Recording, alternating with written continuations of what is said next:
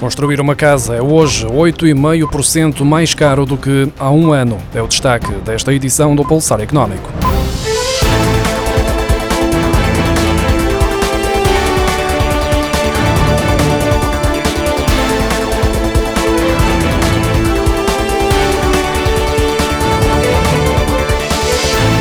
Construir uma casa é uma decisão que sai cada vez mais cara. De acordo com os dados divulgados esta quinta-feira pelo Instituto Nacional de Estatística, em novembro de 2021, os custos de construção de habitação nova aumentaram 8,5% em comparação com o mesmo mês de 2020 e 1,2 pontos percentuais em relação ao mês de outubro. O preço dos materiais e o custo da mão de obra são os dois principais fatores que influenciam o preço de custo de habitação nova. Em novembro do ano passado, o preço dos materiais registrou um agravamento de 9,4% face a novembro de 2020, enquanto o custo da mão de obra aumentou 7,3%. O custo dos materiais tem vindo a aumentar na sequência da falta de matéria-prima e do preço do transporte, agravados pela escalada dos preços dos combustíveis. Já no que diz respeito à mão de obra, este é um dos setores mais afetados pela escassez de trabalhadores, em grande parte devido ao crescente desinteresse nas profissões associadas à construção, mas também ao nível salarial que nem sempre está adequado às funções e condições de trabalho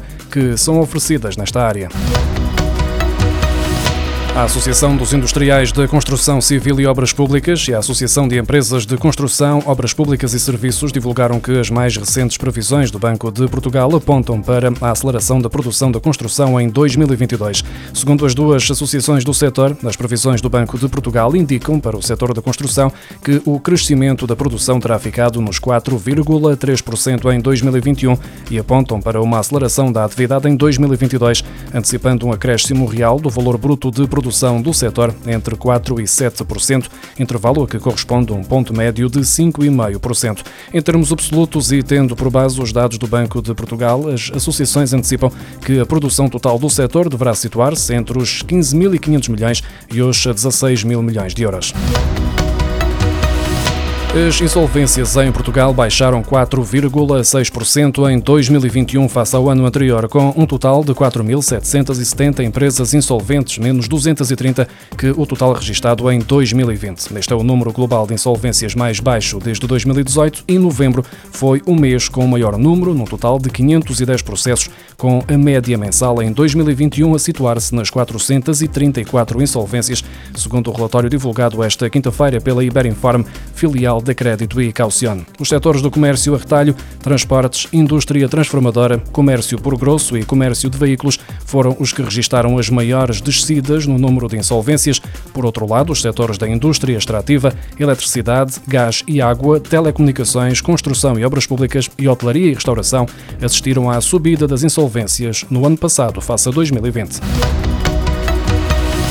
A CIBS, a empresa que gera a rede multibanco, divulgou esta quinta-feira que, em dezembro, as compras nas lojas físicas e em lojas online aumentaram 26% face a 2020 e 19% em comparação com 2019, o período anterior à pandemia de Covid-19. No caso particular das compras em lojas físicas, foi verificado um aumento de 26% face a dezembro de 2020 e de 12% em comparação com o último mês de 2019. No entanto, o aumento das compras em lojas online foi foi mais expressivo, com um acréscimo de 86% face a 2019 e de 31% em comparação com dezembro de 2020. Quanto ao consumo dos dias em que antecederam o Natal, a CIBS indica que foi verificado um aumento muito significativo e que 23 de dezembro foi o dia com o maior número de compras físicas diárias pagas através da rede multibanco em 2021, quase duplicando o número total de compras quando comparado com um dia regular do ano em Portugal. Mais de 30% dos profissionais em Portugal estão neste momento à procura de uma nova oportunidade de trabalho e é a faixa etária mais próxima da idade da reforma, dos 55 aos 64 anos, a mais ativa nesta tarefa de encontrar um novo emprego. Cerca de 40% destas pessoas procuram de forma ativa para melhorar as condições atuais e 60% admitem começar essa procura nos próximos dois anos. Entre os jovens, apenas 30% procuram ativamente um novo emprego, valor que desce para 25% na faixa etária entre os 35 e os 44 anos. As mulheres são as mais motivadas para mudar de emprego a curto prazo, como revela o estudo sobre hábitos e atitudes na procura de emprego em Portugal, realizado pela Multipessoal.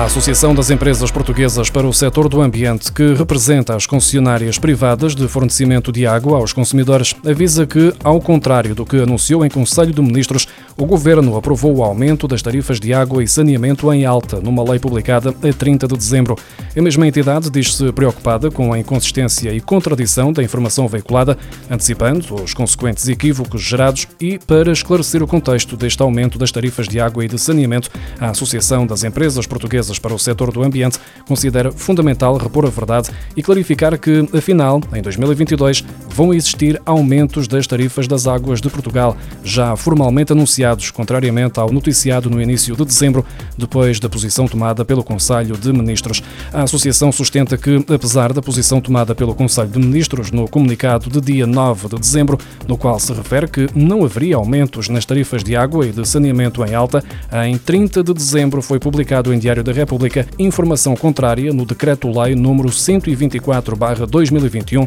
que determina que em 2022 vão existir aumentos correspondentes à inflação, mais os aumentos previstos nos contratos.